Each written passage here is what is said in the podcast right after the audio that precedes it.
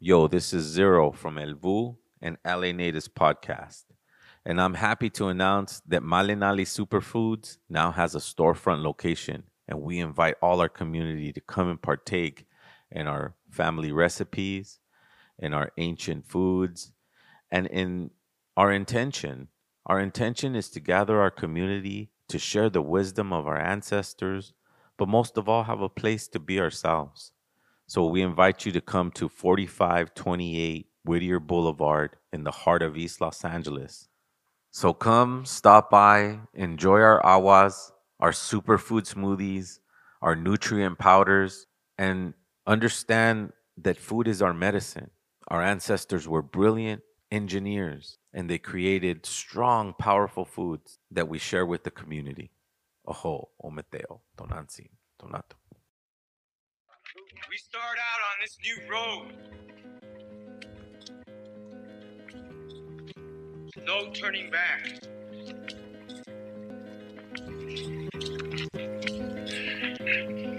But we have our ancestors with us. We're going to continue to dance with them. Oh. Dreaming them. Calling them. We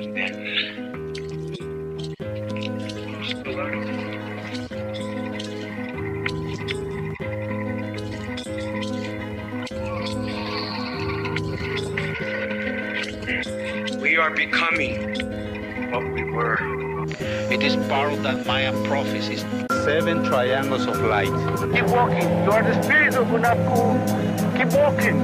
We the human, we are doing the spirit of Hunahpu. That gods made them from corn. They planned their lives according to the heavens. Well versed in astronomy, using a sophisticated mathematics, they calculated the movements of the night sky thousands of years into the past and thousands of years into the future. They knew that the universe moved in cycles. Their lives were ruled by the rhythms of the natural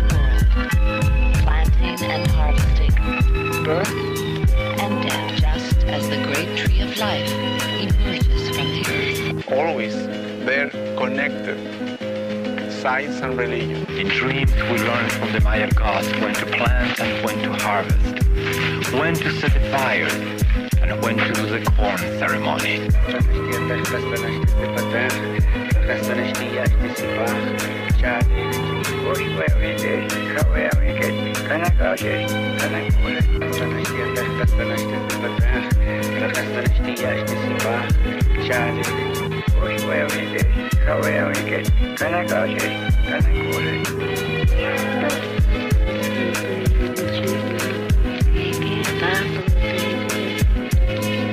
But what we're digging up, what we're coming up with is, part of our history. And the men that lived here are some of the greatest men we've ever had. And it's the fact that we're getting to know more and more and more about the life of these people. They still maintain their customs. They still maintain ways of organizing their societies. And it's very exciting to see how much of the ancient Maya way of life is still alive and well. Because American history does not begin in 1492 with Columbus. It begins in 200 BC with the first Maya king who wrote his name on a stone. What is happening now is the people who made these places, people like Yax Pac or Bird Jaguar or Pakal, are getting back are becoming real to us and speaking to the people of the 20th century about who built this place and why and what they felt and what they thought about the world. These are not anonymous people anymore. You are the spirit of Hunahpu. Keep walking. We the human, we are doing the spirit of Hunahpu. Yo, yo, yo. Peace. LA Natives community. Oh, Tlasakamatli, everybody. One more Sunday, gathered together. Um, I want to introduce my producer, Armando. Yo, yo. My brother, Azomatli. Aho, Chogi Sahasa. I hope that everybody here is doing a very, having a really good time. You know, it's a blessing to be here with y'all.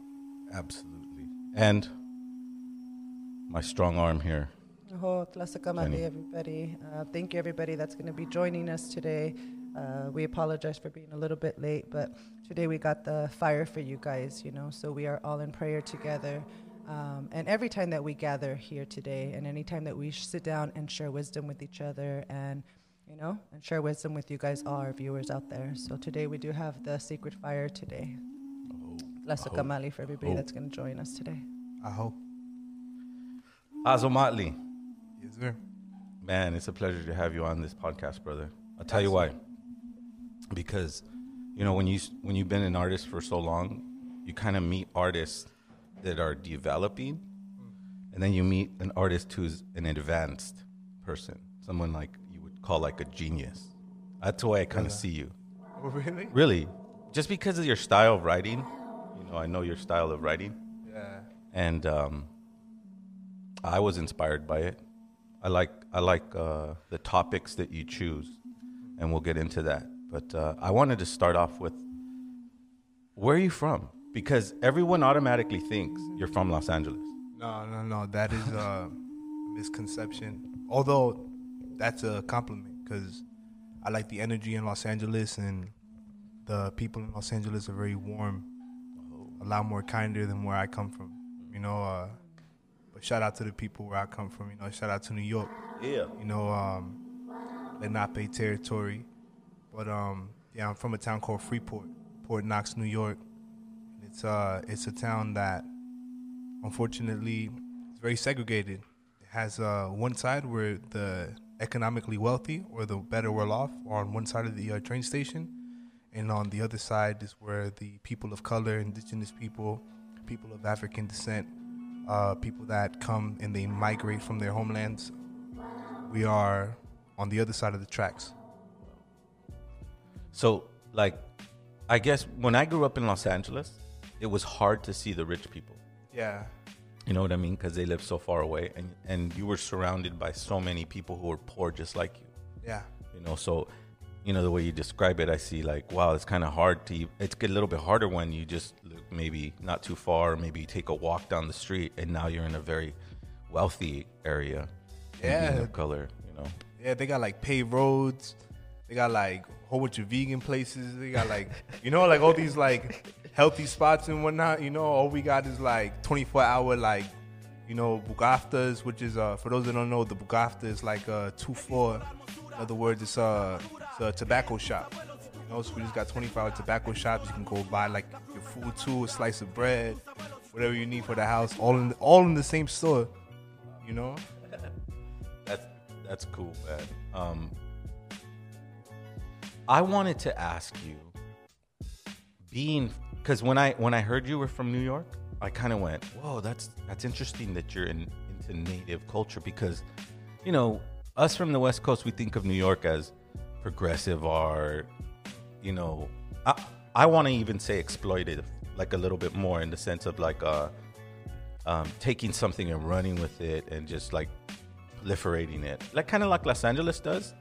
But Los Angeles has original people from here. Mm. You get what I mean? I Like- see what you mean. So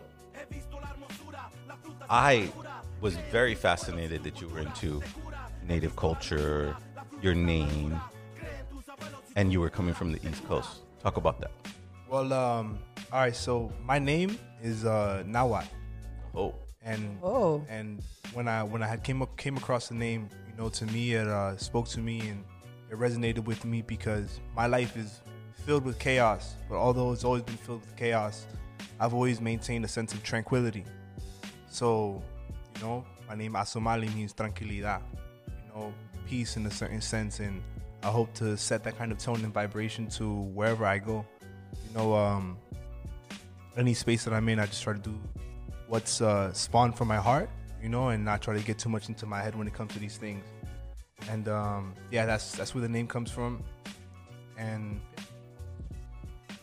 See, that's what I mean when you meet an artist who's a little bit more advanced. You know, not not that it gives you an edge or gives you a priority over anything. It's just that some people I hear that. learn quickly, right? They get it. They go, I need to shave off the fat right away so that I can start focusing on my message. Because once you once you take out all the stuff that maybe you thought you were into and now you're not, Mm. you know what I mean? Because I that's that's what I meant. You were young, phases of an artist. Yeah, you know, there's you go through all the different phases. Absolutely, absolutely. You know, I used to be into goth music, you know, and then went into reggae music, and then went into hip hop, and then went into my culture, and so it's an evolution. But to see somebody rooted in their message, well thought out. I mean, obviously, there's room for improvement with everyone. You know, no one's. I think once you de- once you decide not to improve, like you stop your musical career. Yeah, of course, of course. That's when you uh you start letting time time ends up getting a hold of you, you know, and uh it's it's either you continue growing or you don't, you know, like uh Yasin Bey once said in the line, he said you you must you must evolve or die, it's not falsified. Right. That's profound. And that and that's what I like about you is that you did it really young. You know, and you focused in on art. And and I guess, you know, when you have children, there's obviously a distraction, um, a good distraction, because you're you're planting seeds for the next seven generations. But when you have time to really just hone in, take trips you can't afford. That's true. Right? With the risk of like, damn, if I, because I know you're buying things on sale, because you're not backed by any corporations or have any record deals. Nah, I don't got no record deals. Absolutely. I'm, I'm taking one one way flights, not knowing when I'm gonna get back. Doing two escalas, two ladders. You know. Yeah. That's like uh that turns a what's, what's supposed to be a six hour flight into about a 14 hour flight. You know? That's that's what I mean.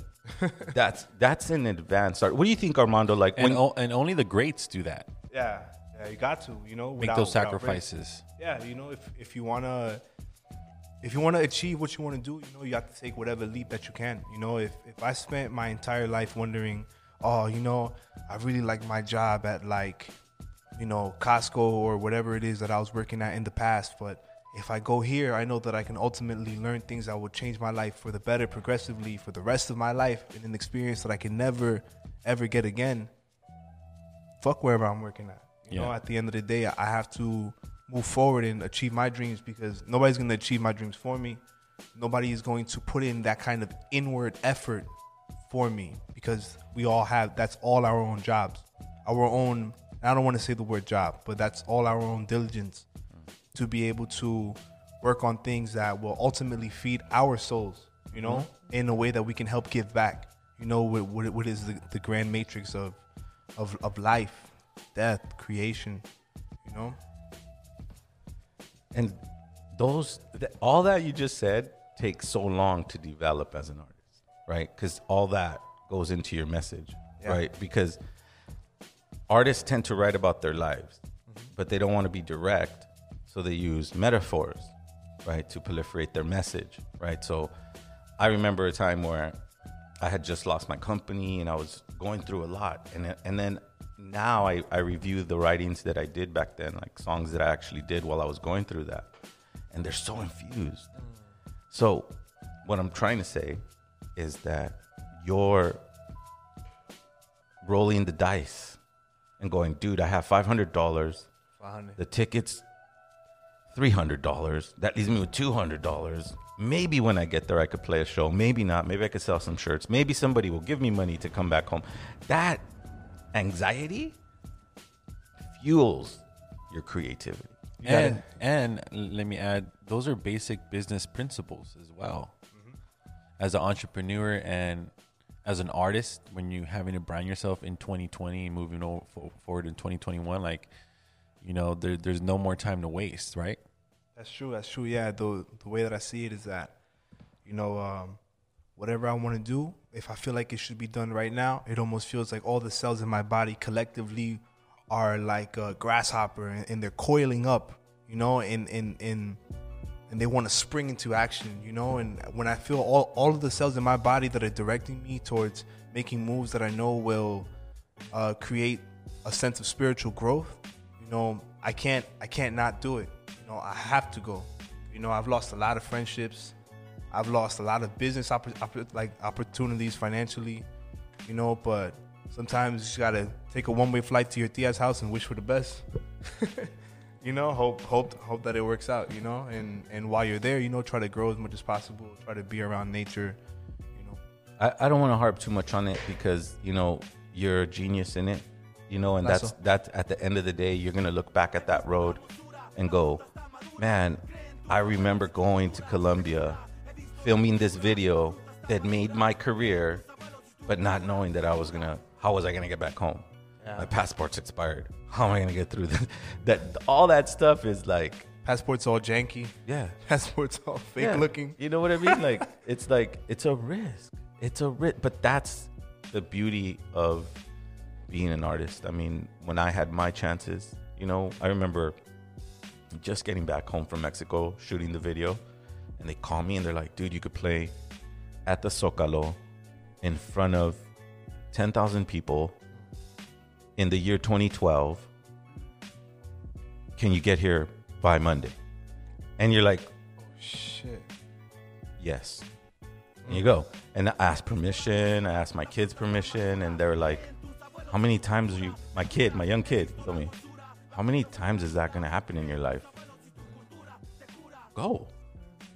Did it fulfill my dream of like, oh, now I'm gonna be a rock star and be famous? Because that's where you go with that illusion, like, oh, I played in front of ten thousand people in this. But then, that's why I like to com- contrast your artistry with mine in the sense that I t- everything developed slowly for me. Mm-hmm. It wasn't I wasn't a genius at it. I, I don't think. You know what I mean in terms of developing a message and all that stuff. I had to con- conceptualize it, and it resulted in these things. But they're always risks Yeah, that's true. because I didn't make a dime when I went over there, and it cost me a whole lot of money and a, and a, and a spare of the moment decision. So, big ups to Azamatli for having the courage to be that indigenous artist, that voice of spirit. Because when I hear your music, brother, it's not like in the box concepts. It's kind of like a spiritual chant that's coming out and, and and sometimes I can hear you almost trip up a little bit, but you just pick the right word at the last second. and it works. Yeah, it does. It's because I, I just try to make everything uh, as natural as possible, and sometimes the way that I see it, you know, some some people believe that it's a it's a bad idea, but the way that I like to do it is that I believe that every single musical piece is like a natural stone. You know, uh, emeralds that come from Colombia, they have natural inclusions, and that's that's what they are. So when I do recordings and I do live freestyles, or when I make a song right there on the spot, I want to make sure that even the little mess ups get included you know, to bring a much more realistic picture or a diagram to the way that I work and the way that I, I do my stuff. You know, I want to make sure that I don't polish too much. Still want to leave it a little bit with the earthbound materials on it. That is genius. you know, that's I used to do that. I used to have that same concept when I used to make beats. Yeah, yeah. I didn't yeah, like to what I mean. quantize shit. I, I had to get it like if it sounded off, then and you can catch it, like oh shit, it sounds a little off. All right, that beat was junk, you know. But if you couldn't catch it, But you knew. but I knew that I didn't quantize it. I knew my approach to or the structure of production in that sense. Got to leave it dirty a little bit. Yeah, that's that's what I mean about the development of art. So anybody who's listening to LA natives right now and uh, who hasn't told their friends or their family to go to twitch.tv forward slash LA natives um, because we're building a community. And in that community, we recognize all indigenous people as one people because prior to Europeans coming and bringing a, a doctrine that was not voted or agreed upon or but was actually imposed created divisions. Now, since I'm from Los Angeles, since I'm from the West Coast, I naturally go, Azo's Mexican. Nah, a lot of people, a lot of people have. When, whenever I'm in uh, different like towns, people assume, assume that I'm Mexican. So talk about where my indigenous brother descends from because he's not Mexican, he's not Latino, he's indigenous, he's original. Yeah, Islam. thank I we are. that. We are both. We all are. So I'm just seeing a brother from another area, another region. Brother what I from mean? another landmass, but still part of Abya Yala, Right. Turtle Island. Because we both agree that Mother Earth is sacred. Of course. We both agree that the water is sacred. Of course. We both agree that we should not pollute the air. Of course. Right. Yeah, for for for us, uh, a lot of people in, in uh, Colombia, the the word Mother Nature, we call it Hichawaya. Hichawaya. La Madre Tierra. Chawaya. Oh. Yeah, and um, all right, so I come from Colombia. I was born in New York, but my parents both from both come from Colombia. My uh, father is from Bogota, which is Muisca territory, and um, territorio Muisca in el altiplano cundiboyacense, part of Cundinamarca. But he uh, he grew up in Cali, Colombia, and my mother's from Medellin, right there. For those that know, you know, shout out to everybody in Medellin. Shout out to 360 Degrees Music Group. Shout out to Juan Chu, Clica, you know, Clica Underground. Know, those are good people out there, you know, that I've uh, worked with. And um, yeah, my mother's from Medellin. So I spent my time growing, growing, growing up in Medellin, you know, uh, taking time out there for months as a uh, child. You know, uh, we're, we're right by a barrio called El Guayabo, but we're in Itagüí, Santa Maria. That's cool. That that journey. I didn't. I mean, when you come from Los Angeles and then you see, in a plethora of um, indigenous people, but they come from different areas of, of Turtle Island. Um, you automatically think they're the only ones you know who aren't Mexican of Mexican descent, which is another word that we'll get into in the future podcast about how we're gonna correct that issue. But um, what I'm trying to say is that like the people from Guatemala, you kind of know where they're from because of their height. their And uh, shout out to of Mexican descent with Tumex and Cholo Lancinco. Absolutely, Tumex is dope. Um, right. But anyways, I, I so I wanted, you know, to make sure that people know that you're not Mexican. You know, that you're, you know, that you that I've you had to, come like, from New York. over explain. I've had to explain to people all the time, but you know what? I uh, at the end of the day, I uh, I never get upset because it's uh, it's an honor, Right. you know, because uh, the indigenous peoples of Mexico, you know, Mexico is is birth is birthplace to a lot of indigenous people that land in that territory. You know, a lot of warriors, you know, a lot of people who risk their lives every day. You know, so it's an honor to be mistaken for anywhere in Turtle Island. You know, because it's a it's a blessing to wake up every day being indigenous. It's a blessing every day to wake up being Afro-indigenous. You know. As you know, once I found out that you were from New York and that you weren't Mexican, um, that's when like I, I started going, wow, this brother is really influenced by native culture, and not too many artists that I've known of, Hmm. you know, because we're in the West. Yeah, you know, yeah, yeah. native culture is more proliferated. everywhere. It's Yeah. proliferated in this in this in this area of I mean all the way up to the west coast of Canada Mm. and all that. All this whole west coast is all native. You can't get away from it. You can't get away from it. Yeah, you know? you like go yeah, like it, it uh when I first came down here and I saw that there was like like uh murals everywhere. And I saw murals of like uh Tezcatlipoca or Tlaloc, you know, on the side of the projects or just like on the side of the stores, the corner stores, the delis. It just kind of blew my mind because uh, New York is not as heavily indigenous inf- influence. You know, I I had to learn about indigeneity my own way, and through a very personal journey with my father. You know, and I'm blessed to have him in my life because if, if it wasn't for him, I wouldn't have taken a lot of trips as a as a young child. You know. Talk a little bit more about your dad. Yeah, exactly. That's what I was gonna say. Can we can you share a little bit about that? Not so much go into deep details, but He's uh, a very angry man. You know, he's uh, sometimes he can be a bit much. You know, I love him though. I love him with all my heart. You know, uh, we've gone through a lot of shit together, and unfortunately, when I was growing up, my parents were uh, separated already. So the little time that he had, that he would uh, spend time with me, he would he would try to make the best of it. I'll never forget. He used to play this game called like Explorer or whatever. You know, we used to grab a stick at the park and crack it, it would be like a little branch, and we would walk around the park, and then he would point out animals to me and tell me this animal is that. You know, this is a turtle. You know, this is a frog. You know, this is um, a beaver. You know, he would uh, through that kind of like that kind of game, he would kind of get me into into nature. Whenever I would be sick, he would uh, take me out. You know, he would take me out for for a ride in the park. You know, and and, and this and, and this wouldn't be like a park where like there's there's dogs. You know, and I'm talking about we would go to the woods and that would be the park. You know, like we would just make our own little way. You know, and and that's something that I hold very sacred to me because I believe that that's what feeds into my uh, adventurous spirit. You know, I, I never I never want to not learn something new. You know, no matter how I'm feeling. You know, I, I still try to make the best out of any kind of situation. The connection with nature.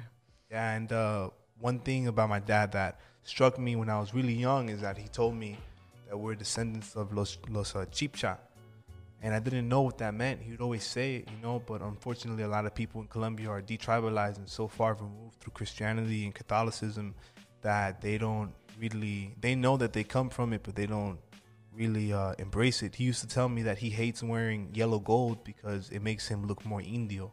Because as as a younger individual, he used to call him cara indio, Pati Rajado.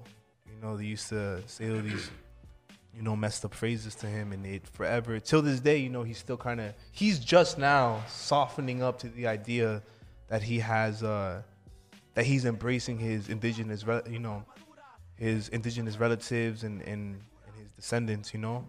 Just now, you know, with I've been kind of like talking to him about it, you know, trying to see like, you know, like how he feels about it. You know, I never want to make him feel too uncomfortable. Well, Has he ever? Uh, does he check out your music? Yeah, he does. He does. Uh, how does he feel about it? He uh he thought that the song "Fuck Trump" was a little bit too much because he's you know he he lives afraid for me Uh-huh. because he knows that you know being black or being brown in the U.S. makes you a target to the police. And I've had a few run-ins with the you know with the police department in, in New York. You know uh, I don't know if I could say it right here, but I I really don't like them. You know, Absolutely. Freeport- Well, I mean, it, when, Uh, when yeah, uh, You say what you want to say, though. Yeah, fuck Freeport Police Department. You heard? you know they, those are you know those a lot of dirty stuff happening in that police station. You know I know a couple of homies that got beat by them, tied up, left in the corner. You know I, I had one that used to try to stalk my social media. Told me that if I say anything about him, that he's gonna. He, hmm. Yeah, but you know what? Fuck him. You That- know, because those those those those powers can never oppress us to the point that it challenges our freedom of ex- ex- expression. Uh, well, absolutely not. I mean, Sorry, I feel strongly about that. No, no. I'm glad that you showed the emotion. Everyone has their own issues with law enforcement or or someone who follows legislation passed to um, kind of side on corporate things. We that's the thing is that you know when Zapata and Villa were going through Mexico, the one thing they they understood would really change situ- the situation at hand or or or change things for them or their people is education. I agree. And it doesn't have to be an education that comes from a book or comes from a shaman or comes from a medicine man. It's the education of oneself mm. having enough common sense and um, strength, inner strength, to survive in this environment. When we live in big cities, police officers are hired by corporations to do things, right? And so when we get into fights with them and, and, and little grudge matches and things that you just described, that's something. uh, There's just because they're police officers doesn't mean they don't take things personal, Yeah, and they sure. don't and they don't have a human nature to them. But that neither here nor there because they also don't go to sweat lodge. They also don't pray in the way that I'm sure you have prayed, and you have awoken your genetic memory, your your your sangre de los abuelos. You know, that's evident. You know, because no no one just comes off wearing this kind of a necklace. You know, you not only do you stand out artistically, but your spirit kind of shines when you wear things like that. You're making a bold statement to who and where you come from. So, talk a little bit about this.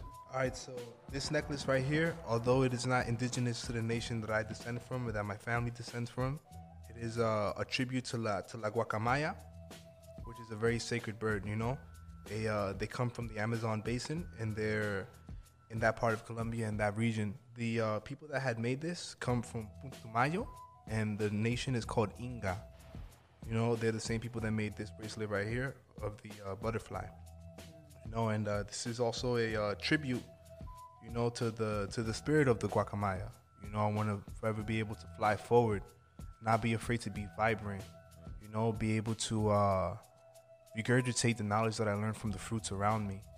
You know, and that's something that I would never forget. You know, uh, somebody told me a long time ago that anybody can take anything away from you physically. They could take your house, your home.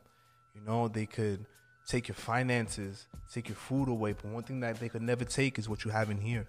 You know, and that lasts for you forever.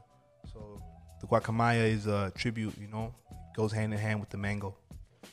Is that, is that what the song came out from? Yeah, yeah. The song came out from that, and also uh, You guys got to check out that song, Mondo. Maybe we can put it up on our little break. or something. Yeah, yeah. It's a really good beat. I love that song. That's what Kamati. And uh, the guacamayo also comes from the eagle and the condor prophecy.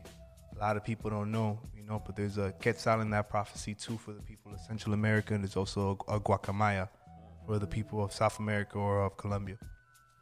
Beautiful. That's dope. You know, me and my partner have uh, participated with the Peace and Dignity Run, and and uh, you know for several years, and that's how I know about like a lot of the the culture that comes from that region because our sweat leader took the the prayer all the way down, and he talked about it, and he came back with things, you know. So, you know, big ups to the people in Colombia. Big ups to understanding that all Native people are one people, no matter where you come from, no matter where you were born. If you have the perspective of Mother Earth being sacred, of the water being sacred, the Uh-huh. air being sacred, you know, if you have the principles of being indigenous, it's easy to look at one's um, brother and go, "Oh wow, that's nice to see you again," you know, because at one point in time, that philosophy went that way, you know. Um, but Do you mind if I just bring you out a little bit this way? The audience, your guys' community wants to see a little bit more of your necklace. Such a beautiful, beautiful piece. So it's very much like the Huichol art, um, but this one's coming straight from that's beautiful design. Yeah, it comes from the Inga Nation. It's um, met a brother in uh, Medellin. He was a vendor, and he came all the way from out there because uh, right now times are very hard in Colombia. You know, I uh, admire the people that wake up every day and you know try to do what they can to feed their family. You know, he's a very loving brother. I'm supposed to do ceremony with Beautiful, beautiful pieces. Thank awesome. you. I mean, it look it reminds me so much of a Huichol piece Yeah, or something for that, sure. that yeah, that's what I noticed a lot. And and then that's what tripped me out because I was just like I would look at it and I'd be like, wow, you know, because I, I I have some Huichol pieces with me, and I was just like, if you put them hand in hand, you know, they look almost identical. Except I've noticed that Huicholes, their beads are more circular instead of longer, hmm. and I've in in some of them, but um, it tripped me out because it, it made me realize how more connected we are.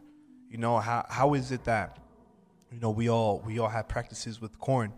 You know how, how is it that we all have similar practices with with with the herbs? This symbol right here which is also called the uh, cosmic womb you know you find it a lot in el sombrero vol- volteado which is uh, a lot of people see it as like colombia's colombia's symbol you know it's a sombrero made from an indigenous nation in uh, tuchin you know in cordoba and uh, I actually mentioned it in the song Guacamaya. And uh, it's made from caña flecha, you know. And while they do it, they say that the journey travels from the blackness of birth. You know, you come from the darkness of creation, the fertility of complete darkness, you know, and, and you exist and coexist and live and come from the cosmic know, and um, yeah, it, it's it's interesting how those symbols exist everywhere. You know, you see that in in in in a lot of Mexica patterns. You know, you see that in a lot of northern indigenous patterns. You know, in patterns of Chile, Peru. You know, the different tribes in uh, Brazil. They all seem to have that same rhombus. You know, which is a diagram of the womb, but of the womb in the of the of the cosmos. You know, which is the fruit of all life. You know, and I actually uh, wanted to take this time to give you this, brother. Oh, wow. What a know? beautiful blessing. explain a little bit about it. All right, so as you can see right here, You want to pick it up a little bit, like maybe right here, so it can show. So as as you can see right here, the uh, the cosmic womb is there.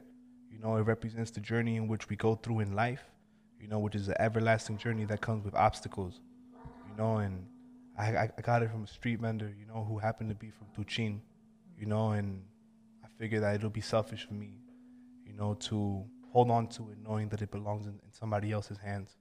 You know, because I know that by staring at it, by understanding where it comes from, it can provide a further insight of our own origins as human beings on a molecular level, on a subatomic level, on a macro level, and on a micro level, know, and how we coexist together. So, hmm. yep, this is for you, brother. Whoa.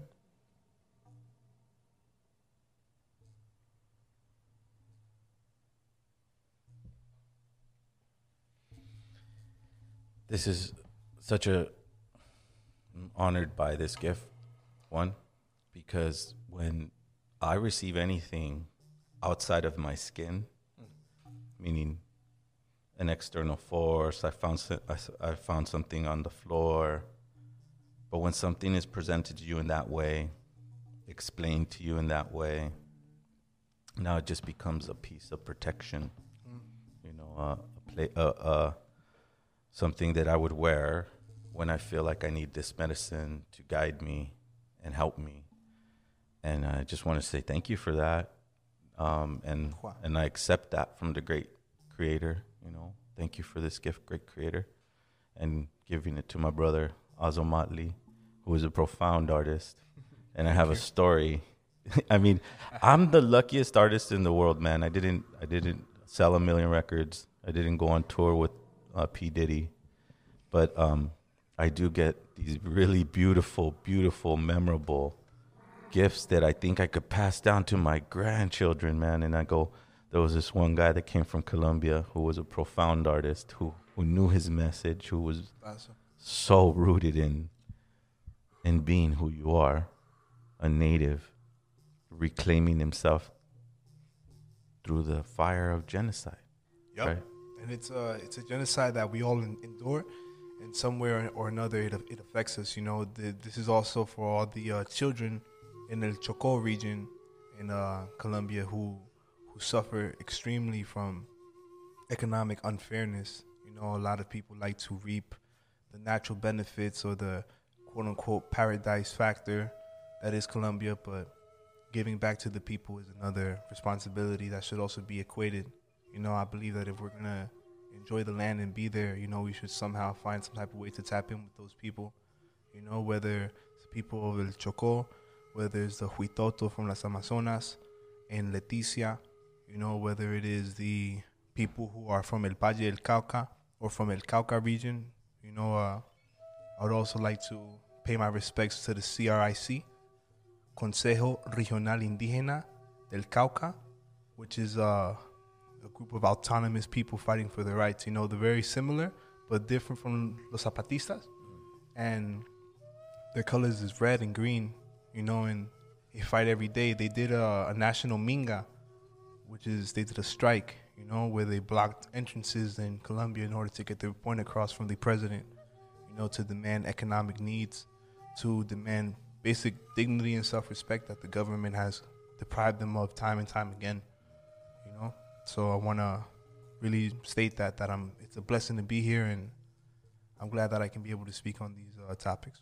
Absolutely. I mean, the struggle of, of indigenous people is still going on.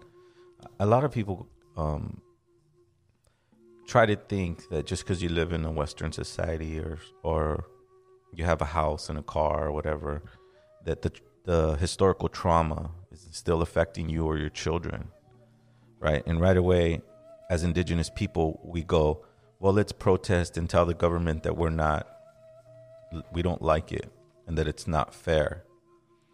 And then we have to think with common sense and go, that's all. when, when have they ever been fair? Yeah, they're they're not they're not fair and Name a part in history where they were fair. never. You know, we we constantly try to fit into the box of this society when we realize that we're not all the same shape. So how how are we gonna fit into a box? That's what I, and you know, it's, and as an artist, you know, you want to go do out there, you want to go do good, you want to go change something, right? But then you go, um, how effective is this change going to be? Yeah. You know, if I'm still trying to live in the confines of a colonial life, what quote unquote Western life. yeah, it's it's it's all it's never. About that a lot. I mean, just because they change the name to legislation or change the name to um, military or whatever it is that they decide to change the name to, because they are very quick with that. You know, people in political realms or people who pass law. Yeah. Right. And you know, I'm bringing this up because you know Colombia's, you know, the indigenous struggle of Colombia or the people of Colombia, and we still try to knock at their door and go, look, can you please be fair? You know, it's like, and they laugh at us and they go, you know, they because they're systematically been that way for thousands of years. You know, their their medit their uh, their journey came from Rome, Mm. right? And Rome has oppressed people to the point of its own extinction, Wickedness. right? So my point is that you know, put faith in whatever you want to put your faith in, and go to the march or do whatever you have to do. But the strongest revolution exists within oneself. When you decide that the air, the water, the earth, and the fire are all elements that are on my side. And once we break the ego of thinking we can change anything in terms of the global aspect, because I'm, I don't come from the school of knowing more than the planet that I live on. Mm. You know what I mean? Like it's so vast, it's so big, and it's, it's almost undescribable. And then you take that and you go to the stars that you were talking about, right? We're like this, we come from the darkness of the cosmos, right? And our ancestry, at least from the Mesoamerican perspective, it had a science explanation and a spiritual faith, right? Science, religion, um, but in a very different way. So, all indigenous principles come together in that facet, and we know that it's a macro and micro journey. Yeah, it's all uh, everlasting overlapping rhombuses over each other. Absolutely. So when the warriors come out and protest, it's the spirit that needs to be presented at that day. I agree. You know what I I mean? agree. It's the spirit and it's to show the government that we're not afraid. Absolutely. You know, and uh, if we need to fuck shit up, we're gonna fuck shit up. you know, respectfully, disrespectfully. You know. Yeah. I, you know, I just think that you know, with with, I don't know, did you ever get into like the 2012 prophecies, or do you know anything about that kind of thing? Kind of, kind of. I, I don't want to speak on it because I'm not sure exactly which one it is. Right. Are you are you talking about the New World Order or the more more about the Mayan prophecy of 2012. that the right? world was gonna end? Yeah. but I believe it meant a shift of, of consciousness. But- Absolutely. yeah. Okay. okay Yeah. Yeah. That that the shift of consciousness, but when we talk about indigenous people, right? We talk about Mesoamerican people, we talk about the Plains Indians, we talk about indigenous people all over Turtle Island. First of all, their calendar wasn't linear, right? They knew things went in seasons, but not only in a 365 day year, but in a cosmic year, Mm. right? And even between the, the 365 day year, there was the sacred calendar year that was derived by our human body. So, my whole point is that indigenous people knew we were going to go through this massive atomic bomb of dysfunction and maybe even losing almost every bit of whatever we held dear. And then the prophecy of 2012 came where the conscious shift would happen, right? And that and then that becomes a messenger of whatever you're doing, those protests that happen from the tip of Chile all the way to the tip of Alaska, right? And we all think that, oh, in 2012, everything was supposed to change. Mm, it's not that easy. but it's a change that happens in seasons, mm-hmm. times, you know. Look at how deep we are into the shift. Mm. 2020. What's happening? Right? Major shift. It's a major conscious shift, and it's up to us to become those warriors. Protest in the most intelligent way in in the most safe way for you and your children not to satisfy your ego but to push the prophecies of our abuelos forward into the new time where we all declared that the abuse of other people in the name of whatever legislation, doctrine, or book, or whatever you call your contract with our people is null and void. You didn't start, you didn't follow it from the beginning. So then why would we protest that? From the get, the treaty that they gave your people was already was already fucked, right? The treaty they gave my grandparents and my great grandparents, they already knew how to take it away from them. Yeah, it was. They already knew. right? But our ancestors went push forward, push forward, push forward, because the white man cannot sustain this forever. Mm. He will not sustain this. What do I mean by white man? Anyone who disrespects the earth, anyone who disrespects the water, anyone who doesn't have the consciousness of fire, which is nuclear energy, bomb making, the water. In uh, Colombia, we call that arihuna. Arihuna, like Wasichu, right? Or Yeah, somebody yeah, of white descent. Yeah, that's uh, white philosophical descent. That's a word in Wayunaiki.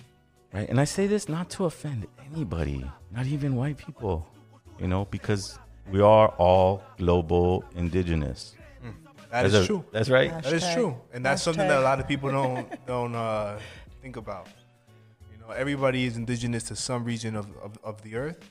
Uh, whether it is a matter that they respect it or they treat the earth as so, because you can have a mother, but if you know, if you don't love your mother as you, you know, or or you know, if if you don't if you don't love your grandparents, if you don't love your your lineage, that's up to you, you know. And just because somebody is indigenous of this earth, it also does not absolve them from uh, indulging in the evils and the things that society gives us to further destroy the earth. You know, so I've I've learned that painful lesson too. That that's exactly right because you, you know a lot of people go, it's a war on rights, it's a war on re- legislation, it's a war on this.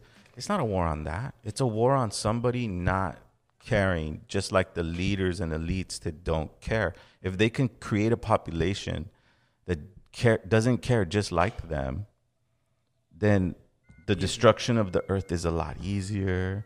People are going along with it, and if there's catastrophic repercussions from it, it could be panned off, and someone won't care, right? They'll They have just, a they just blame the earth. exactly. They oh, won't blame what's happening. just right? They'll the take earth. responsibility that you did this, that, and the other. Um, It's crazy, right? That's people the- manage to gaslight Mother Earth You know? exactly. into being like, But when you create a population of that, then it's easier to pass legislation. Social norm. Yeah, like kind of like like a, a law that was passed in that I thought was interesting. That passed in um, California. Um, it's very controversial, and I don't want to get too deep into it, but just to put a little seed into your head, where they're trying to normalize a child underage I heard about that. and if they have sex with an adult, as long as the underage kid was consenting, that it wasn't breaking the law. That's gross. It's a heavy, heavy subject. That's gross. Okay. I'm sorry, that's gross. This is real. Yeah. This is no. It passed already? This is no. I'm not sure. I hope. But the fact that it was fucking written. Yeah, the, the the fact that that was even some kind of discussion, you know, to me it just shows how how further down, you know. And can I can I talk about this stuff? I mean, lightly because it's we're not gonna try to put too Yeah, much that's a- that's a information. deep- It's deep. That's a deep. That's a deep rabbit Armando's hole face. right Yeah, there. it is. Right. It's a deep hole, man. It- but it's just- true, Armando. Yeah. This is Right. a written law. Yeah. A written law. Now, Yeah. here, How I see it, the people who are writing it are the ones um, Who are doing propelling it. Yeah, that the, that are believe ones so. that are you know doing it because um, the whole Jeffrey Epstein thing. Like I'm into that.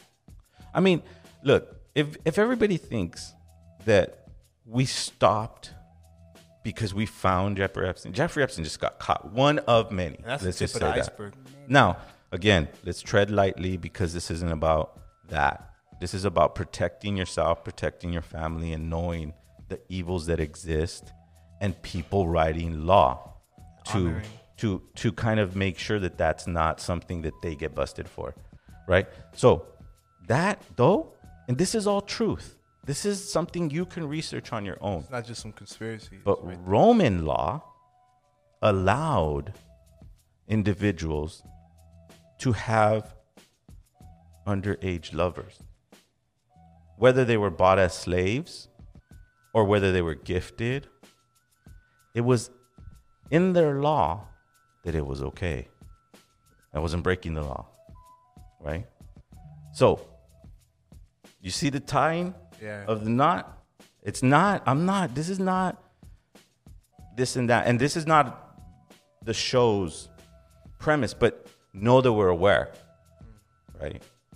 That those people that that feel like that would be something any indigenous family would allow or say, well, it's in the law, it's okay, is wrong because we protect our children. Oh. And here, I'm going to tie the whole freaking knot together. Protect your children, not the law. Exactly. Oh. Protect your children, not the law. That's the, I'm so happy that you're an artist, and I'm so happy you make music, and I'm so happy that you're here. It's true, though. You know what I mean? It's like when you have common sense. That's common, Common sense. sense. right, Armando? Right. That's right. not con- that's not controversy. Yo, yo, I have a question for you also. Like, um, you know, there's a genre of hip hop called indigenous hip hop. Okay, yeah. I've heard of it. I've heard. I've. I've Now, now, um, that being said, for me as a blogger and who's worked with thousands of artists, you kind of fit into that category, but you're a hybrid artist as Yeah. well. Um, when was the time you embraced the community or that culture and then you incorporated it to your hip hop? Was it like right off the bat? Like when Zero made music, it was right off the bat about, you know, the Mayans and the, the whole background of just, you know, what this show is all about. Yeah. So w- when was uh, that transition? Uh, man, throughout my life, I've always kind of sprinkled it, always in light sprinkles, just uh, because of the fact that I feel like nobody would really know what I was talking about, you know. Unfortunately, but after a while, I stopped caring. But I really started em- embracing it when I just before I had taken my first trip to to uh, California. You know, uh, when I had gone to uh, Mexica New Year. You know, that's when I had seen seen how beautiful it was. You know, shout outs to the people that put that together. You know, shout shout outs to uh, Pulques Jaguar. You know, shout outs to that. That's a very hardworking family. You know, that's an individual that you know showed me uh, a lot of the stuff when I was fresh there. I didn't know nobody. I knew nobody there. He saw the hostel that I was sleeping at or the Airbnb. He said, "Come on, bro, come over my house, man." You know, and then from there, you know, we uh build a good friendship. You know, and and at that moment when I saw everything, when I saw like hip hop being incorporated to in- indigeneity, because I always kind of saw it separately, and I always saw as things being tradition being over here, and hip hop being o- over here, and I wasn't aware that there's like a whole scene, it's, it's a whole vibe, it's a whole lifestyle out here, you know, A lifestyle. and uh,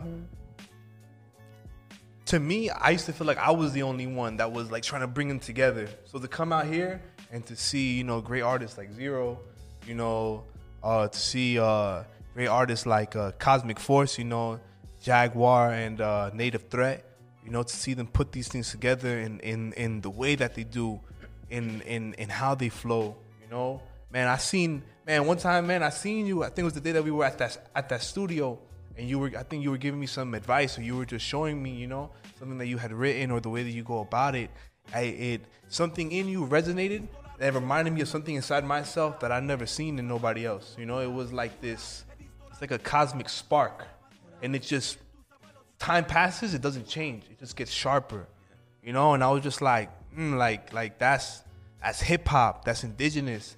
You know, hip hop it, itself is is in, in, indigenous to its own way. You know, because the indigenous people that had been taken out of Africa created hip hop. You know, along with the the people that had that had came from Puerto Rico. You know, which were the Tainos. You know, that whole cipher that whole coexistence is like another metamorphosis or another version of uh, tribal drums. You know, that's why we like. That's that's why when I hear trap trap music, I hear tribal drums. That and you know, and I want to chime in on, on this. You know, like for myself, you know, like when I was 16, 17, 18 years old, and I stumbled upon the Jaguar Prophecies. You know, Zero's first album. man. I was blown away. I He was, was just like, 16. What? You know, was 16? He was 16. Um, Oh.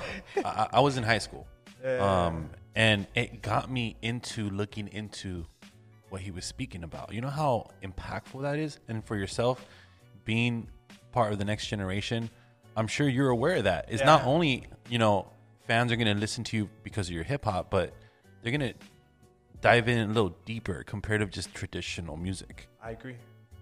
I agree. yeah, it, it's cool to see the second generation or the second wave of, of something that, that started just so that you get a perspective that in 94, when the Zapatistas rode in, rose in Mexico, people were over here were like 16, 17. That's crazy. That's when I was born in '94. Right. Which is very special because that's the mark of the sixth sun, right? Like the peak just barely came out, right? Oh, wow. Perspective is changing. Indigenous people are standing up for their rights. Mm-hmm. And that happened in 94, right? It caught wind over here. And now people were going to Mexico and learning from the Zapatistas and bringing back messages and being more prideful in indigenous culture. What happened with, with El Vuh and myself was that at that same time we started discovering ceremony. And so when we started discovering ceremony the writings came out and boom the album's made and then release it. And and so you're not the only one. It's been a long journey because even before us 10 years prior to that was Aztlan Underground right? So 10 years before that was Aztlan Underground. So it's it's been a long road. And now that you're there in in this pool it's going to be even better because i feel your message i like the way you incorporate things and it's just evolved what we did right And it's interesting how each generation interprets it a little bit differently. You know, like uh, we got we got like the we got Yout, Big Yout, and then we have Yalito. Right, right. You know, Mhm. two geniuses. You know, Yeah, but the expression surprised is me. yeah, the expression is a bit different. You know, but two, it's it's it's so interesting because it's it's so different, but it's it's so similar. You know, it's like uh, oh man, I don't even know how to describe it. You know, it's like we're all different kinds of flowers. And what hasn't Exactly. what hasn't happened entirely yet was uh, a clean unification, some sort of a song, reigniting the the new fire of this movement. It happened um, with the release of any music that has been listened to. Ten more minutes, okay. Um, yeah, so solidifying that um, genre and and being a part of it, that's dope, man. Like, cause you know, to to know that you know, brother like you is proud of being his lineage and had to learn it from an individual who you care about very deeply but was scarred by it right because that should have told you already go get a fat beamer go get a Mm. big house and you know don't think about being this I, I, I saw the pain pain in in his his eyes. Yeah. When he would tell me about it, and I was like, "There's something in that topic that I don't think anybody in the generation in, in the family has ever peeked into." So I was like, "You know what? Let me let me do my own research and come to my dad when I'm a bit more educated on it." Yeah. Know, and uh, that's in in in in in my album. There's actually a part where he uh, talks to me about where the where the mangoes grow. no i think Oh, that was me. it's all good But um, if you if if I may, you know, I'd want to uh, speak on that. You know. Yeah, So course. where the mangoes grow, right? The cameras cameras on, right? I think so. Yeah. Yeah. All right. So where the mangoes grow, the the reason why a lot a lot of people have been asking me why. What's your thing with mangoes? You know, like why? Like, are you obsessed with mangoes? Yes and no. I love mangoes. You know, as a child, my dad used to take me out to eat mangoes con limon. Uh-huh. You know, and um, the mango itself, to me, I stumbled upon it and I was thinking really long one day because I was eating one and I was like, man, this is so sweet and tender, you know. And then I thought about life's hardships. thought about how mango trees grow in, in rainforests that that that people culture not not uh people destroy the culture that exists within the rainforest. You know, corporations come and pillage the land, you know, rape it of its resources, you know? And I thought, you know, how the mango to me symbolizes growth, wealth, not materialistic wealth, spiritual wealth, self love, you know, and the mango tree grows inside of your heart, man, you know, and that's something that nobody can take away from you. You know, to me, it, it symbolizes dignity, self worth, caring for oneself, caring caring for others, and you know, once you look into your own heart and you see that that's where the mangoes grow, nobody can ever hold anything over your head. Nobody can ever make you feel like you need to, you know, go to them to provide something that you already have within yourself. So the mangoes grow in, in here. They don't grow no, no nowhere else. And that's a message I'm gonna say to the day that I die.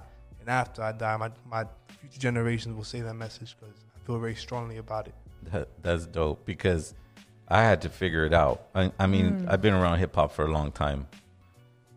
I have not found a hip hop artist that can incorporate fruit as cool as Azomali. like, like, I feel the same way. And by the way, that fuck Trump track was on repeat. Oh, yeah? In my car throughout the whole week, bro. Like it was just something about it was it's just really dope. Thank you. I you know what I mean? The that. video was the video. You know what I'm saying? That video was in my basement in my building. My Wow. uncle, Wow. my uncle's the janitor for that basement. We make sure we cleaned up all the glass and stuff. Yeah, yeah. But we literally shot that like in my crib. Nice.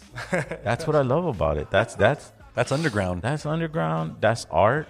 Like in that's Molotov. art. It's like people don't think that like Jean-Michel Basquiat, right? Like he just he just one day just went, oh, I have a spray can in my hand. I'm gonna write something on this wall, and someone's gonna look at, and then boom, and then it just starts, right? That's what I mean about he just. We have a camera. I got a basement. Boom. Dude, let's do this, and then boom, it starts to happen, and and you make a tremendous.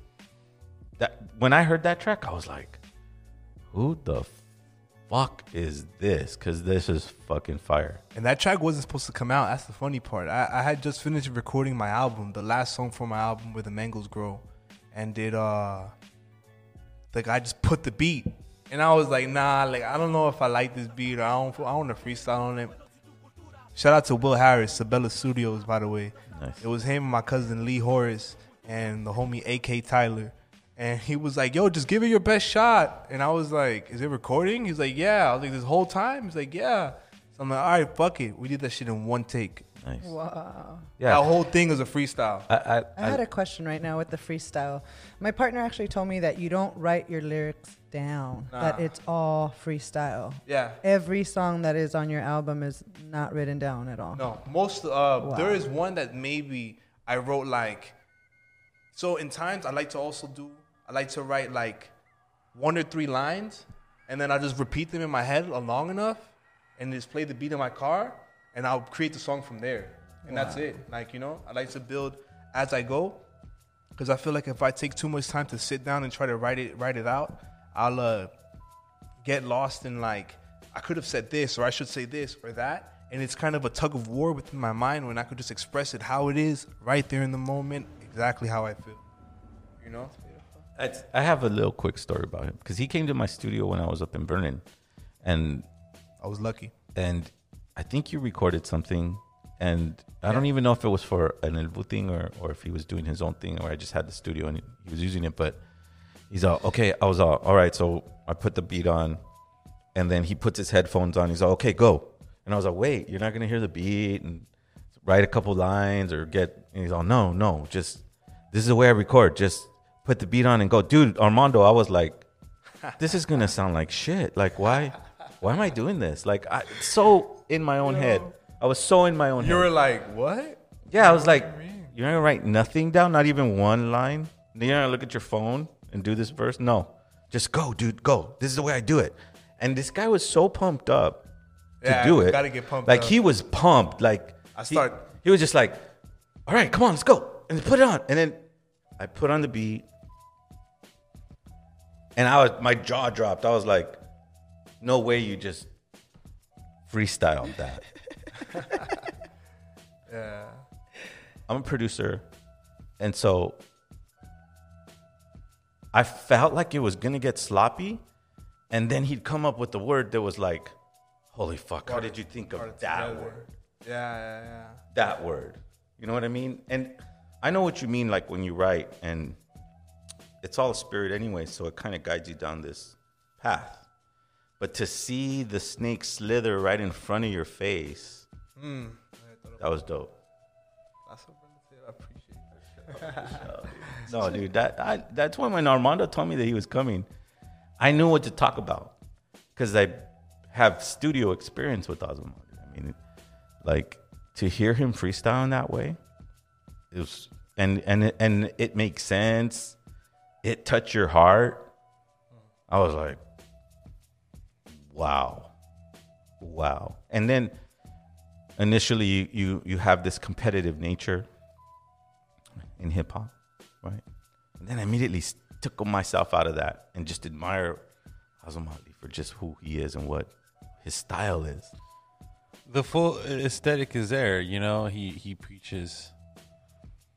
He preaches about well, you know what he believes in, in the hip hop form. You know, there, there's no barrier there. It's all raw. You know, and that's what I appreciate from an artist like him.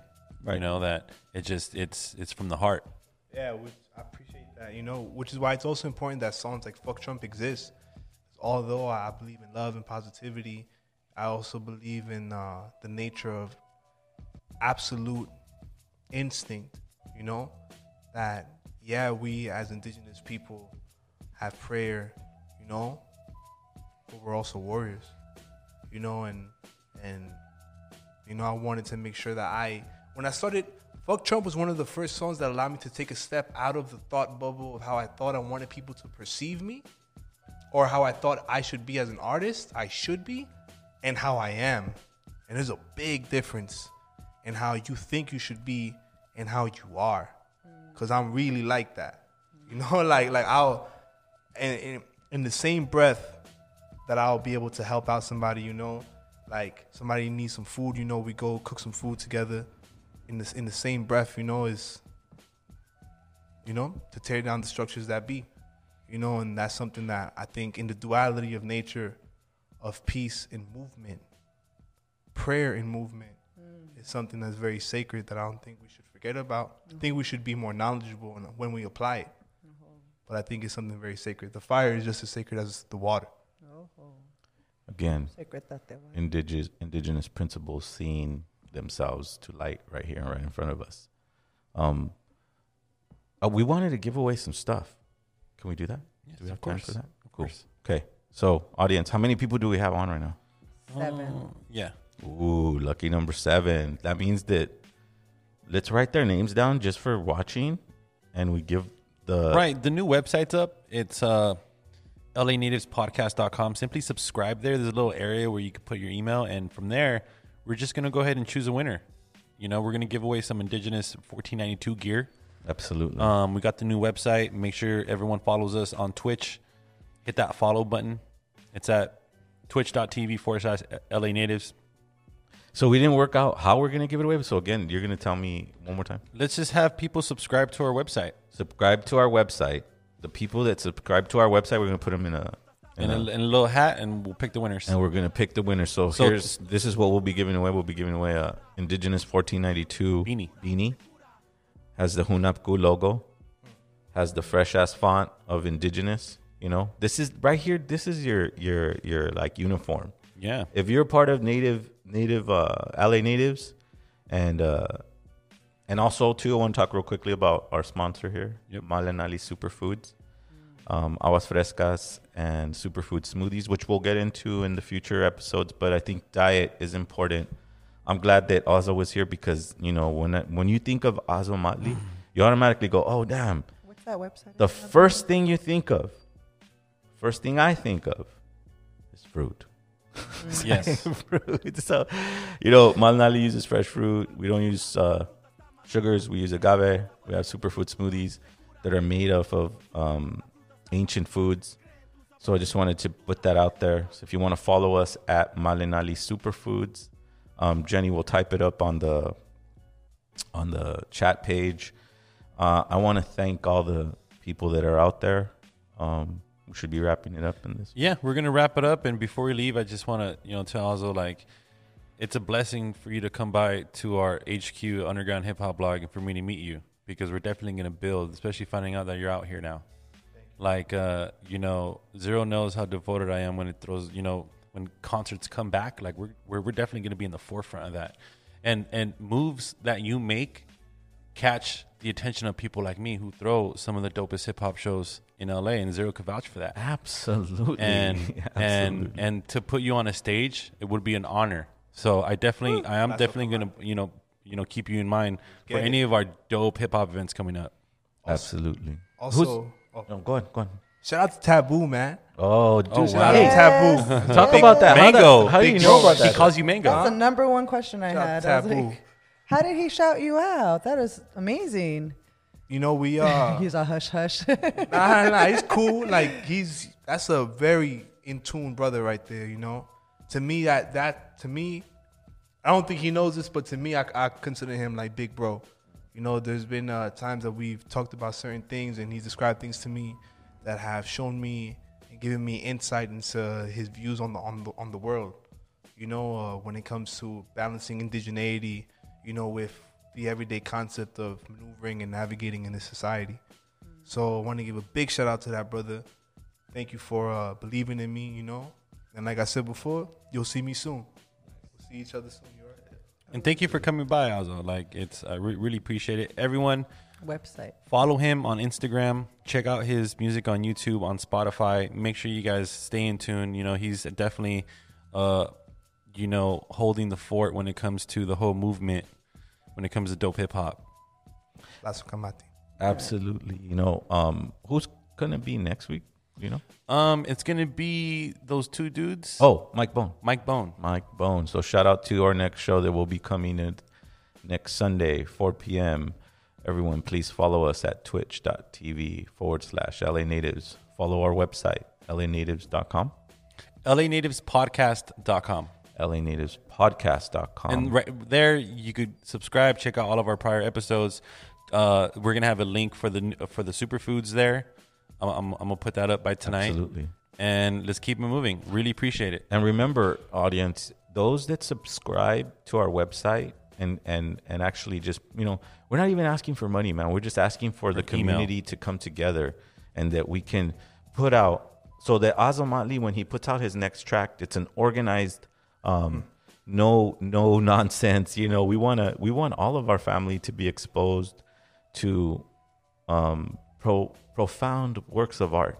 You know, and that's that's that's LA natives. You know, indigenous people are profound artists who took a little bit of time or lifetimes to understand that the cosmos and the earth are like the heart and the mind, Mm. and that the trials that you face on this earth are not to punish you, but only to strengthen your soul, to make you the warrior that Azo was talking about. Because warriors, we, we tend to think of a warrior as a tough person, as someone that can inflict damage on another person. And he does that to protect this child. He does that to protect the abuela behind him. It's not done because he's powerful or egotistical. Yeah, it's not based on ego. It's based on spirit. It's based on that ether that we can't see. That look and nawake, you know. And so that spirit, that energy is fueled by this brother right here, Azomali. I, I pretty that. much, you know, think that this brother has a profound message and you should go follow him. You know, follow us at LA Natives. Shout out to uh, undergroundhiphopblog.com.